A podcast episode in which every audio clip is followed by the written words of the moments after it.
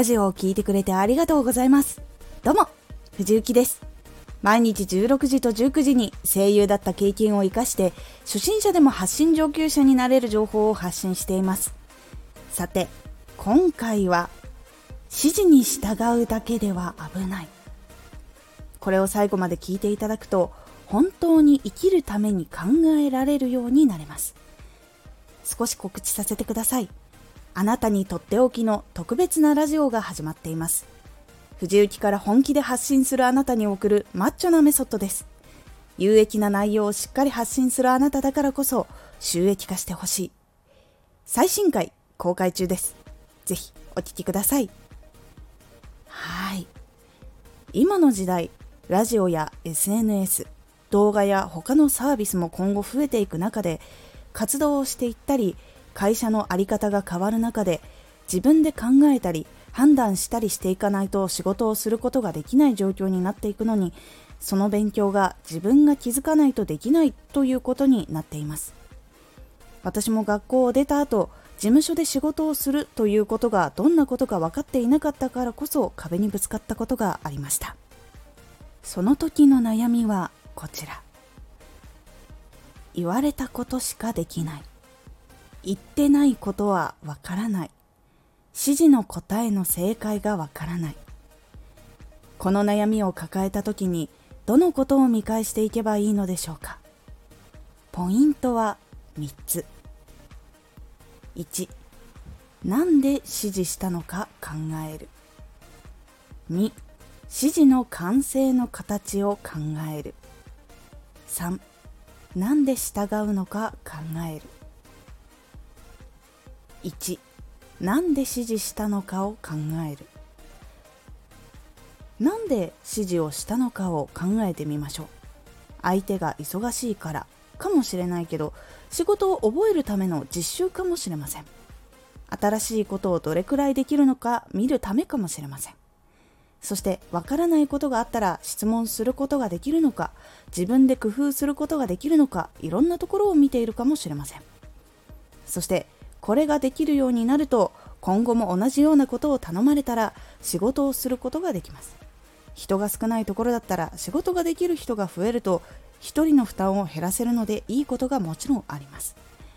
自分ができることで助けられることができることが増えたり自分で動くことができるようになりやすくなります。もしわからなかったりあまりにも違和感を感じるときは仕事の質問の時や仕事が完成して提出する時などにさりげなく聞いてみるようにするとすっきりすることもあります。指示を考えるのは相手がどういう意図で自分に仕事を任せたのかっていうことを考えたり知ったりすることが必要になります。自分がいずれ指示をする側に立った時にどういう意図で伝えるのかそういうことにも役に立ってきます。そして相手の意図が分かると自分がどのように動いた方がいいのかっていうことを考えたりすることができるようになるので一つの指示でもいろんなことを考えられるようになっていくのでまずは一個ずつ考えていくようにすると考える癖がついていくのでなんで指示をしたのかを考えるということをまずはしていきましょう。2指示の完成の形を考える。先ほど指示何でしたのかっていうことを考えると指示の目的が分かってきます。その後はこの指示の完成形はどうなのかと考える必要があります。例えば会議のお知らせのメール文を作ってくださいと言われたりします。そうしたら社内で送るメールはどんなものが完成形なのかを思い浮かべる。もしくは調べてみてください。挨拶文の入れ方内容の伝え方終わりの文の締め方などいろんな会社の常識があったりします。どの社員にも伝わりやすいようにする工夫や読みやすい簡潔さも必要になるでしょう。こういうことを調べて完成形のイメージを頭の中に思い浮かべましょう。そうすることで頭の中でどういうものを作ればいいかが分かってきます。その後にどうしたら見やすいのか送る人たちはどんな人なのかいろんなことをさらに考えていきます。自分が作ったこの文章はその後どう使われるのかっていうことを考えてみましょう。受け取る側の人がどう思うのか指示をした人がどう感じるのかも考えたりすることで指示されたことのベーシックな形のみではなくよりいいものができやすくなります。その後は実際に作っていきましょう。そして指示をした人に見てもらうようにします。見てもらう時にはアドバイスとかもしくはもっといい方法がないか教えてもらったりするのが次の成長ポイントにもなりますので是非聞くようにしてみましょう。そして一番最初にこの完成形を考える時にイメージが湧かなかったりどうしたらいいか分からなかったら相手に聞くようにしましょう。もし会社だったらいろんなことを調べてみた後でそれでも分からなかったらメモ帳などを持って聞きに行くようにするといいです。一回聞いて次はできるように気をつけるようにしましょう。どこがどのようにわからないかを簡潔に伝えるようにしましょう。相手もお仕事しているので少しでも短くそれが済むように気を使うことでお互い仕事がスムーズに進みやすくなります。ここで一番まずいのは聞かないままタイムリミットが近くなって何にもできないっていう状態が一番まずいので期限が来る前に分からなかったら早めに相談をする方がいいです。3なんで従うのか考える。最後になんで指示に従うのかを考えましょう。仕事をしているから言われたことはやらないといけないということではなくです。この仕事を早く覚えてもっといろんなことを知りたい。もっといろんな仕事をしたい。この会社の助けになったり自分も役に立ちたい。ここで経験を積んで別の会社に行きたい。などです。もし稼ぐために仕事をしていると感じているのであればなんでこの会社にしたのかを考えてみましょう。自分が本当はもっとしたいことがあるのかもっと入りたい会社があったのか今は難しいけどいずれ独立して自分がしたい仕事のために今仕事をしているのか浮かんだことをメモしてみましょう。嫌だけど生活のためにというのが家族を守ることが自分の幸せなんだということにつながっているならいいんですが本当に生活のためにだけただ稼いでいるそしてどっちかっていうとしんどいと感じているなら別の職をすることを考えた方がいいです。今は会社に行かなくてもいい仕事もあるし在宅したいけど PC 持ってないということがあったとしても会社によっては在宅のために貸し出しをしてくれるところもあったりネットも補填してもらえたりいろんなことがあります。音声収録の仕事もあるし記事を書く仕事だってあります。なのでいろんな仕事を調べてみることで自分のしたい仕事を見つけることができその仕事を安定させるために今の仕事を続けながらしたいなどいろんな仕事そして生活の環境を思い浮かべることができます。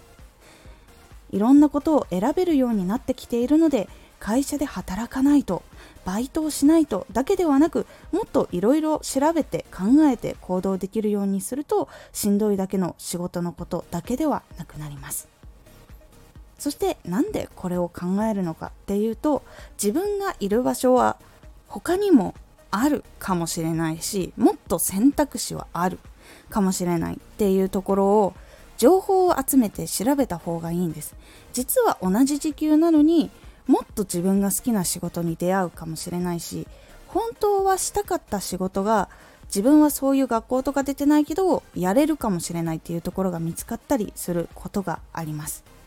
このことを考えられるっていうことがちょっと必要になってきていて例えば今仕事しているところが会社潰れてしまった自分がいきなり仕事ができなくなってしまったみたいなことになってしまった時にまた似たような会社にそのまま就職するっていうことすら難しくなってしまった場合自分ができることいろんな仕事があることを知っていることで次にじゃあどうやって自分の次のお仕事をしようっていうことを考えたり工夫をしたり行動するということがしやすくなります。パニックになりにくいっていうのもあったりします。なので在宅でやれる仕事を見つけておくとか登録して記事を送って採用されたらお金が入るようなお仕事を登録して経験しておくとかいうことをいっぱいしておくとこの先どんなことがあってもいろんな方法で自分で稼ぐっていうことをちゃんと見つけてくぐり抜けていくことができます。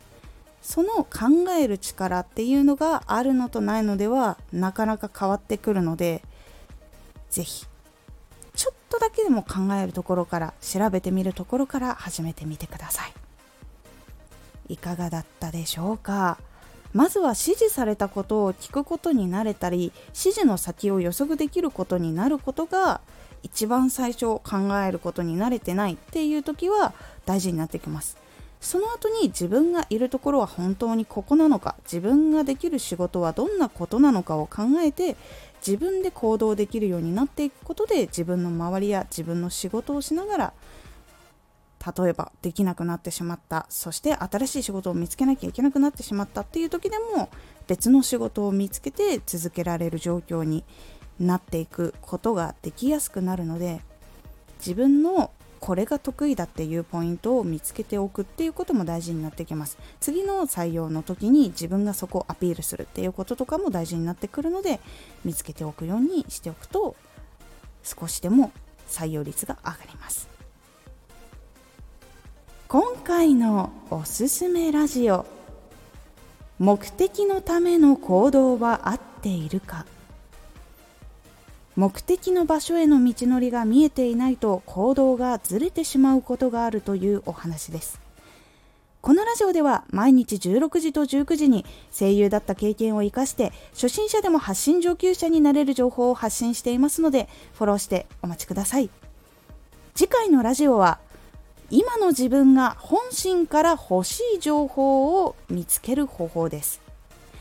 こちらは今欲しい情報って何だろうという時のポイントをお伝えという感じになっておりますのでお楽しみに。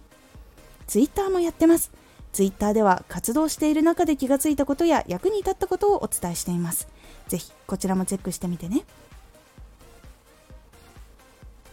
指示されたこともできないの？ということが私にはあったことがありました。その時に何をどうしたらいいかわからなくて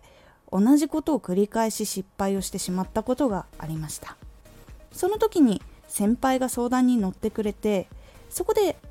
これはこういう風な完成形があるんだよ。これはこういう完成形があるんだよ。っていうことを見せてくれたり教えてくれたりしたことでできるようになったことがありました。私はその形を知らなくて勉強する方法も知らなかっただけだったようでその後からはちゃんと聞いたり相談したり指示されたもの以上のことができるようになることができました。その経験の後いろんなお仕事をしていろんなやり方がお仕事にはあるんだなっていうことを知って仕事がもしこうなったら次はこういう仕事につけるようにしようみたいなことを考えるようになりました。今回の感想もお待ちしています。ではまた。